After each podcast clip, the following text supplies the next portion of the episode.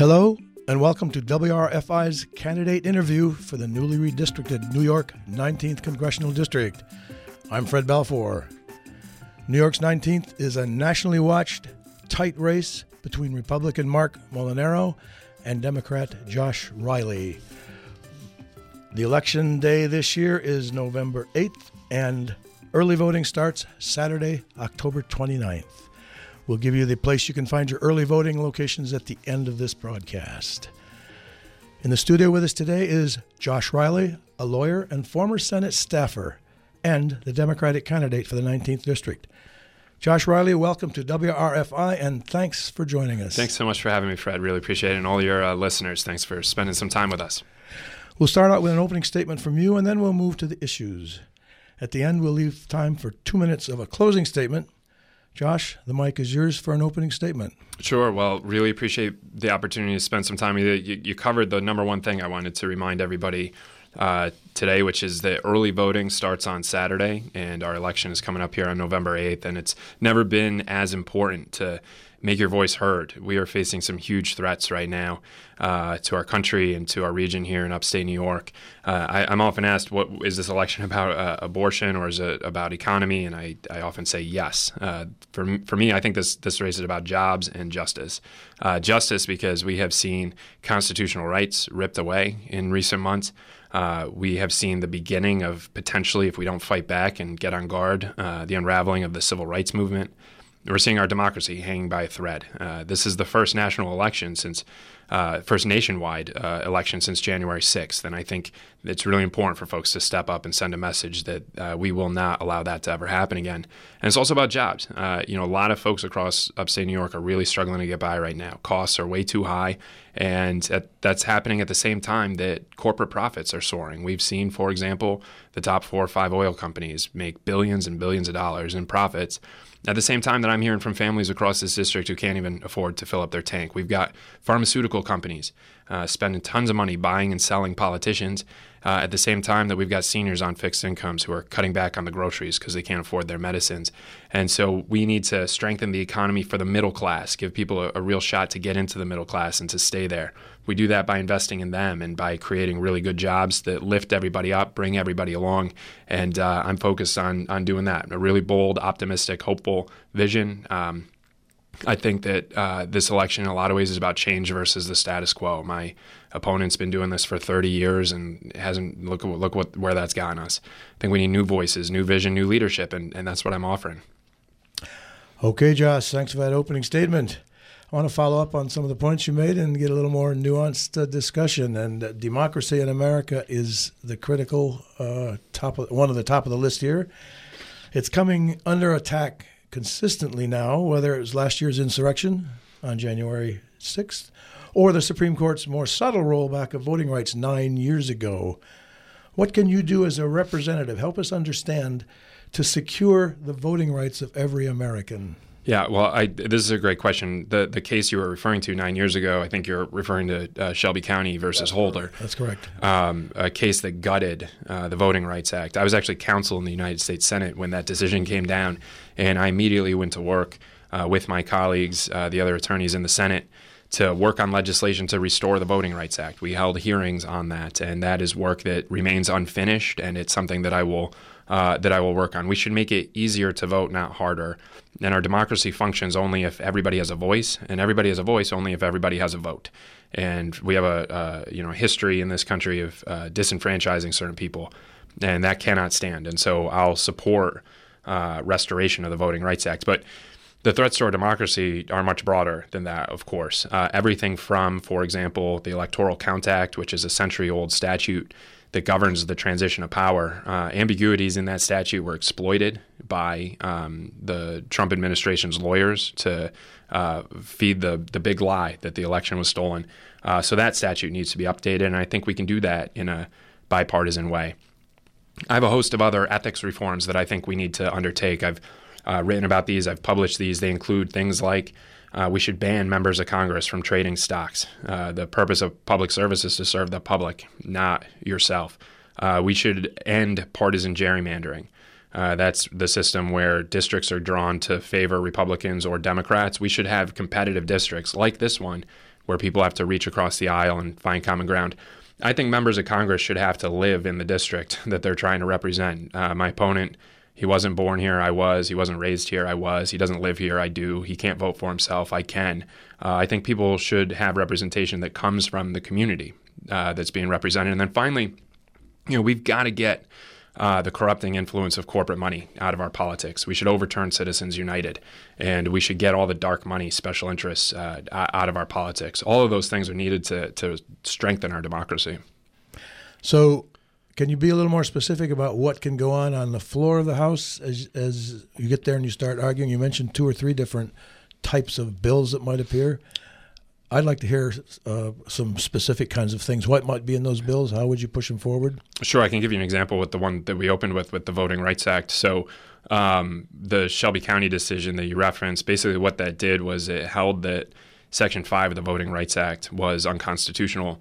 Uh, that provision, what it did was it had something called preclearance. And what that meant was uh, states with a history of discrimination, before making changes to their voting rules, they had to get approval from independent experts at the United States Department of Justice. As soon as that was uh, taken off the books, what we saw was a, a bunch of localities um, put in place discriminatory laws. And so uh, legislation could be done to restore the vote, Section 5. Um, I would expect that to move through various committees, and you know you, you could package it with other bills. You could get it as a standalone on the floor. There's a lot of ways to do it. Thanks for that more detail. That's important. Let's go back to manufacturing and jobs, which you mentioned in your opening comments. Uh, what I would say is the Southern Tier used to have a tremendous amount of manufacturing jobs. Many small companies started, and some grew to be very large employers. What can Congress do, and what can you do in Congress to a encourage new companies to start and bring new manufacturing jobs to locate in the 19th. Yeah, well, it's it's it's absolutely right, and I think, excuse me, and we have to we should remember this. I, I'm really really proud of my very deep roots in upstate New York. My family's been here for generations working in those plants. My folks came here to work in the Endicott Johnson shoe factories where they were tanners. Uh, they worked in the IBM plants where my dad was a maintenance worker in the waste treatment facility. And one thing we have done in upstate New York over the years is we make the things the world needs to address its biggest challenges. You know, the the shoe factory in Endicott, we made the boots that soldiers wore when we trampled fascism in the world wars. Uh, we made um, in this area, Smith Corona up in Cortland, we made the the cipher machines that helped intercept enemy plots.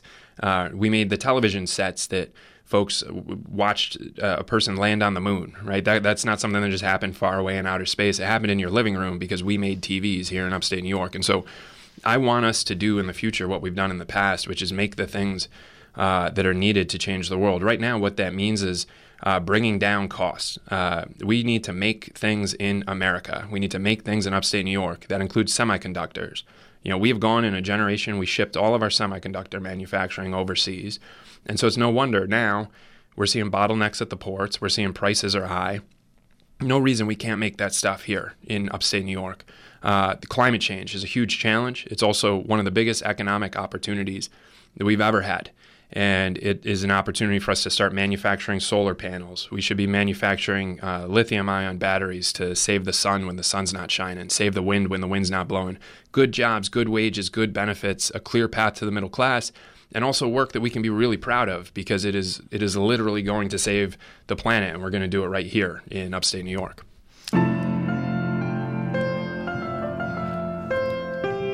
If you're just joining us, we're talking to Josh Riley, the Democratic candidate for Congress in New York's 19th congressional district. I want to poke a little more at, at climate change. You mentioned it in, in your previous comment there, but um, this summer we saw a very real local version of that. The drought conditions in the southern tier meant that many farmers did not get a second cutting of hay, and dairy is one of our giant industries here. Crop failures like this will cause food prices to rise. Also, when food prices rise, child hunger increases. It's already over 14% in New York State. What can be done in Congress to slow or reverse climate deterioration? Uh, a, ton of things. We could have an entire show just on this question. Let me just tell you a couple of them. Number one, uh, the Farm Bill, which is the the major piece of federal policy that governs our national agriculture uh, policy, uh, that needs to be reauthorized in the next Congress. And I'm committed to being a voice at the negotiating table on that bill a voice for small farms across upstate New York because what's happened over the last few decades is what we have seen happen in all sectors of our economy.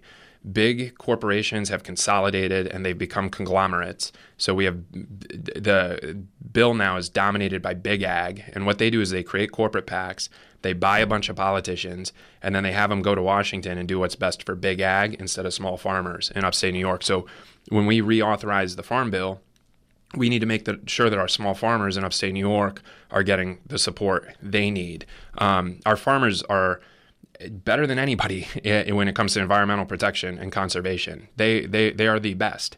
And we should be supporting them and making it easier for them to do the things they want to and need to do uh, instead of forcing them to just continually hang on by a thread. Uh, the ton of other things we need to do. We talked a little bit about the job creation opportunities. Uh, one of the, the most promising uh, things that's happening right now in upstate New York is the development of supply chains and an uh, economic ecosystem around clean energy storage. Uh, if we can do that successfully, if we can cut through the partisan division and deadlock and, and dysfunction in Congress and actually do that work, um, I think over the long term, that's going to uh, create a lot of jobs and, and address climate change. Let me do a postscript on the farming issue. Farming is a major industry in the 19th district. There's over a million acres of farms, and nearly all are owner occupied, right. not big ag. The Inflation Reduction Act, which passed earlier this year, included over $3.1 billion for loan relief for farmers. Has this impacted people in the 19th? Do they know about it? Is it getting money in the pockets of our farmers? This is a, a, a really important question because a lot of folks, I think, um, understand that a big role uh, that you have as a member of Congress is to pass laws and to vote on laws. Another really important uh, responsibility is to make sure that existing laws are implemented correctly. And so there's a host of bills like the one you just mentioned and the loan forgiveness uh, program for farmers, uh, access to credit programs for farmers that are that are new. Uh, and one of my biggest roles is to conduct uh, the oversight that's necessary to make sure uh, those are being implemented correctly. Part of that will be just really good constituent services. So we're going to have a full time person who's full uh, uh, uh, somebody on staff whose full-time job is grant management and making sure people across the community understand what federal uh, resources like this are available. Um, and so I'm excited to see that uh, get implemented. There's a host of other recently enacted uh, pieces of legislation, including, for example, the the bipartisan infrastructure law. That includes a lot of funding for things like broadband development, other um, infrastructure resiliency uh, projects. And so we have we have a lot of work ahead of us, really exciting work ahead of us to make sure those federal investments are coming home. Let me take an issue that affects farmers, but also affects the rest of us. Property tax means far, property tax is the way New York structured its tax um, approach a, uh, a century ago because we were largely a farming state and property tax was the way to collect them. That's not so true anymore. There's a lot more industry, financial industry. Talk about property taxes farmers are included in that, but all of us are included. What what is the change we could see in property taxes? Yeah, so a lot of the, the property tax laws uh, in New York are governed by uh, state and local governments. What I can tell you as a candidate for Congress is how uh, I'm thinking about this at a, a, a federal level, uh, and it's generally that our tax code is, uh, for the most part, rigged against working folks, small businesses, small farmers, seniors in upstate New York, and it's rigged in favor of big banks and hedge funds and, and, and major corporations. Let me give you just one example. Uh, right now, because of a provision that's been stuck in the tax code for a long time, you have hedge fund managers and investment bankers on Wall Street paying a lower tax rate than small farmers in upstate New York, uh, public school teachers like my sister is, uh, firefighters like one of my really good friends uh, from high school is. In no world is that fair. There's no reason the hedge fund managers and billionaires and investment bankers on Wall Street are paying lower tax rates than hardworking folks across upstate New York. But you know why it happens is because those hedge fund managers and those investment bankers put a whole bunch of they they make a boatload of money, they pay almost no taxes on it, and then they use that money to buy, to buy politicians. They form corporate PACs and they buy politicians, they bankroll politicians, and then those folks end up getting into office. And when it comes time to decide whether to cut that loophole or not, everybody's beholden to the special interest. That's why it's so important in this race that I'm not taking any corporate PAC money. My my opponent is bankrolled by it, and I'm not taking a penny of it because when those decisions come up, I'm sure as hell going to fight for upstate New Yorkers over the special interest. In your opening comment, I heard the word crime go by, I believe, and uh, candidates in both parties, this district, across the state, across the country, identify crime and policing as a major issue. Both parties present ideas and solutions in talking to voters across the 19th. Can you talk about your position on crime and policing? Yeah, abs- absolutely. And anybody who's turned on their TV has probably seen a whole bunch of misinformation about my position on this because this is this is what's happening in the race. Um, you know, my opponent is a career politician, and he's doing what career politicians do best, which is lie and exploit people's fears. And he has uh, some billionaire somewhere cut a $4 million check to help him do it because they're desperate to keep me out of Congress. So let me be very clear about where I stand on this. Uh, number one, I come from a law enforcement family. My mom served in law enforcement in Tioga County for nearly two decades. So, mom, if you're listening, I'm not going to defund you. Uh, I support uh, law enforcement. Number two, um, I have a young family of my own. My son is uh, two years old, and there is nothing in the world that matters more to me than keeping him safe and secure. So, this idea that I want anything other than the strongest public safety is absolutely absurd. Uh, number three, I have a very long and proven track record on these issues. I was counsel in the United States Senate, uh, where I was the lead attorney on bills that provided more funding and more support for law enforcement. Examples are things like the Bulletproof Vest Partnership Program, things like appropriations uh, for law enforcement to make sure they have more support. And then finally, uh, I'm endorsed by law enforcement. Uh, one example: the the sheriff in Ulster County has endorsed our campaign. He said that we, he needs partners in Washington uh, who who can work with him, and uh, has endorsed me. So uh, that's where I stand. And what we're seeing is is just a whole bunch of desperate uh, fear mongering and lies from the other side. And I think people are sick of that and they're going to reject it. Partners in Washington. If you're just joining us, we're talking to Josh Riley, the Democratic candidate for Congress in New York's 19th congressional district. Josh, I don't want to make people's eyes roll back in their heads, yeah. but funding police and, yeah. and funding law enforcement is typically a town county, state issue. Mm-hmm.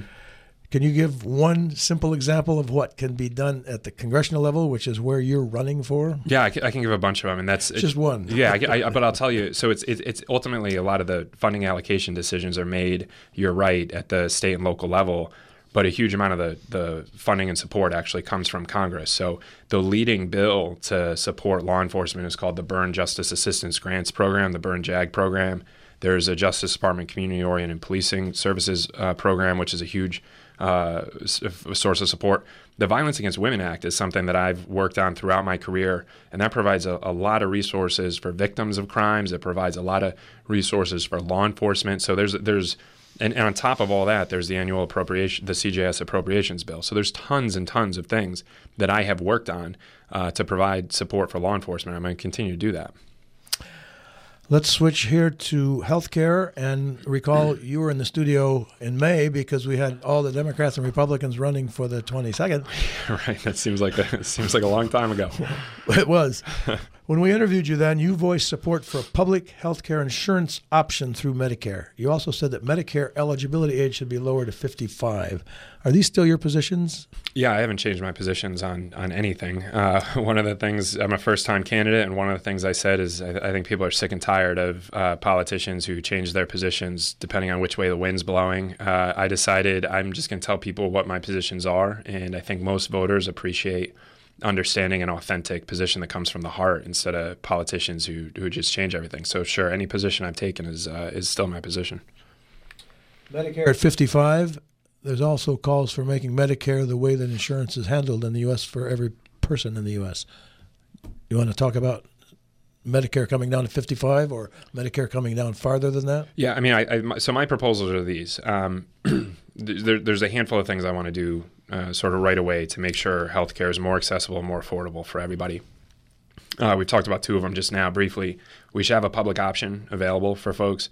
Uh, this this is no different from uh, you know how mail delivery is handled you've got uh, you you've got uh, UPS and FedEx, and if you're not happy with them, if they start losing all your packages and raising the rates, you can go to the post office. You don't have to go to the post office, but it's there as an option. It actually provides more competition in the market.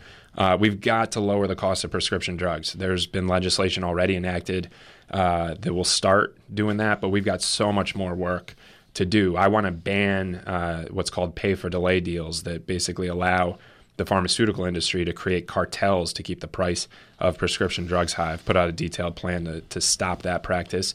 Uh, and yeah, I think we there, there are ways to strengthen Medicare by making people eligible for it earlier uh, in, in their lives.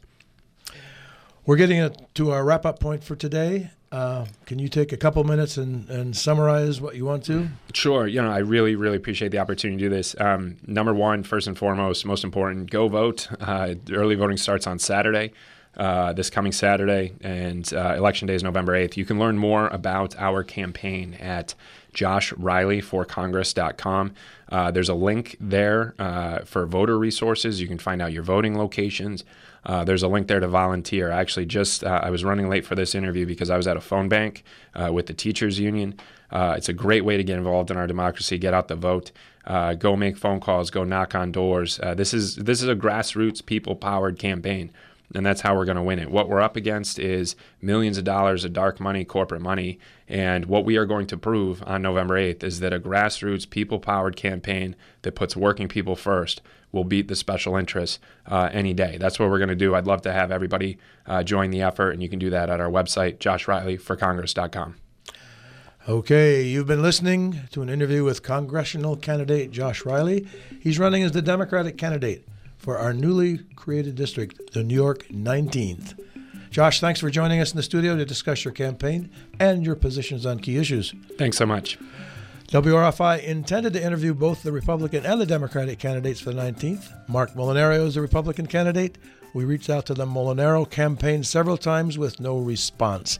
Remember, Election Day is November 8th.